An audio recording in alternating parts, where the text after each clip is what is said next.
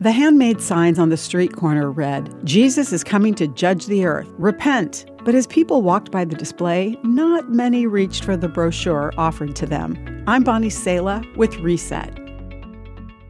While there's no doubt that the street evangelist meant well, there's a lot more to be said about repentance. The Bible does call all people to repent, to turn from worshiping ourselves, from refusing to acknowledge God's holiness and our unholiness. But God's desire isn't for a change of our hearts just because we're afraid of punishment.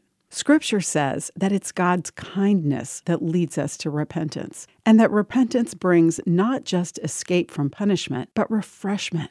Romans 2 4 cautions us not to take lightly the riches of God's kindness and restraint and patience, because the kindness of God leads to repentance. God's willingness to let his son Jesus take our punishment was the supreme act of love, and his call for us to repent comes out of that great love. He loves all and longs for all to come to repentance. When you hear the word judgment, do you automatically think punishment? Those without God's forgiveness will be punished. The Bible says that Jesus will repay every man according to his deeds.